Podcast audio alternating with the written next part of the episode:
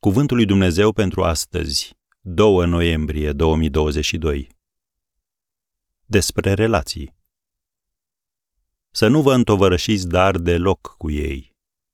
Efeseni cinci, versetul șapte. A nu te întovărăși cu o persoană, chiar dacă face parte din comunitatea ta, nu înseamnă să nu o iubești, ci pur și simplu să constați că relația nu este bună pentru tine. Cum trebuie să gestionezi o astfel de situație? Prima sugestie. O separare treptată este cea mai bună soluție. Există relații din care trebuie să ieși pentru binele tău. Dar pentru că ai de tăiat o legătură, nu înseamnă că trebuie să faci asta brutal. Destrămarea unei relații este un lucru stresant, așa că încearcă să-i pui capăt în mod grațios.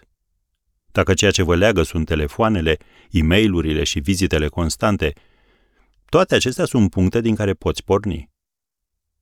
A doua sugestie. Nu te întoarce. Unii sunt atât de cum se cade, încât nu pot pune capăt relației și merg mai departe. Se tot întorc, autocriticându-se și reevaluându-și decizia. Fă-o dintr-o dată, fă-o cum trebuie și ia o hotărâre definitivă. Uneori lumea va veni la tine să te ațâțe și să-ți sugereze că ai greșit de la început. De aceea trebuie să-ți rezolvi orice îndoială înainte de a lua hotărârea. Dacă te încadrezi în tiparul celor care se întorc la vechile relații nesănătoase, înseamnă că te adapți din ape tulburi. Poate încerci să umpli un gol în inima ta, pe care numai Dumnezeu îl poate umple. Când Domnul Iisus a întâlnit cu femeia de la fântână, ea trecuse prin cinci căsnicii eșuate și trăia cu al șaselea bărbat. Iisus i-a zis, și citim în Ioan, capitolul patru, versetele treisprezece și paisprezece, oricui bea din apa aceasta îi va fi iarăși sete, dar oricui va bea din apa pe care o voi da eu în veac nu-i va fi sete.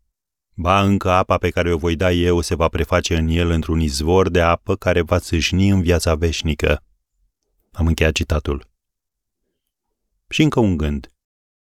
Când îți faci o nouă relație, amintește-ți de proverbul spune-mi cu cine te însoțești ca să spun cine ești.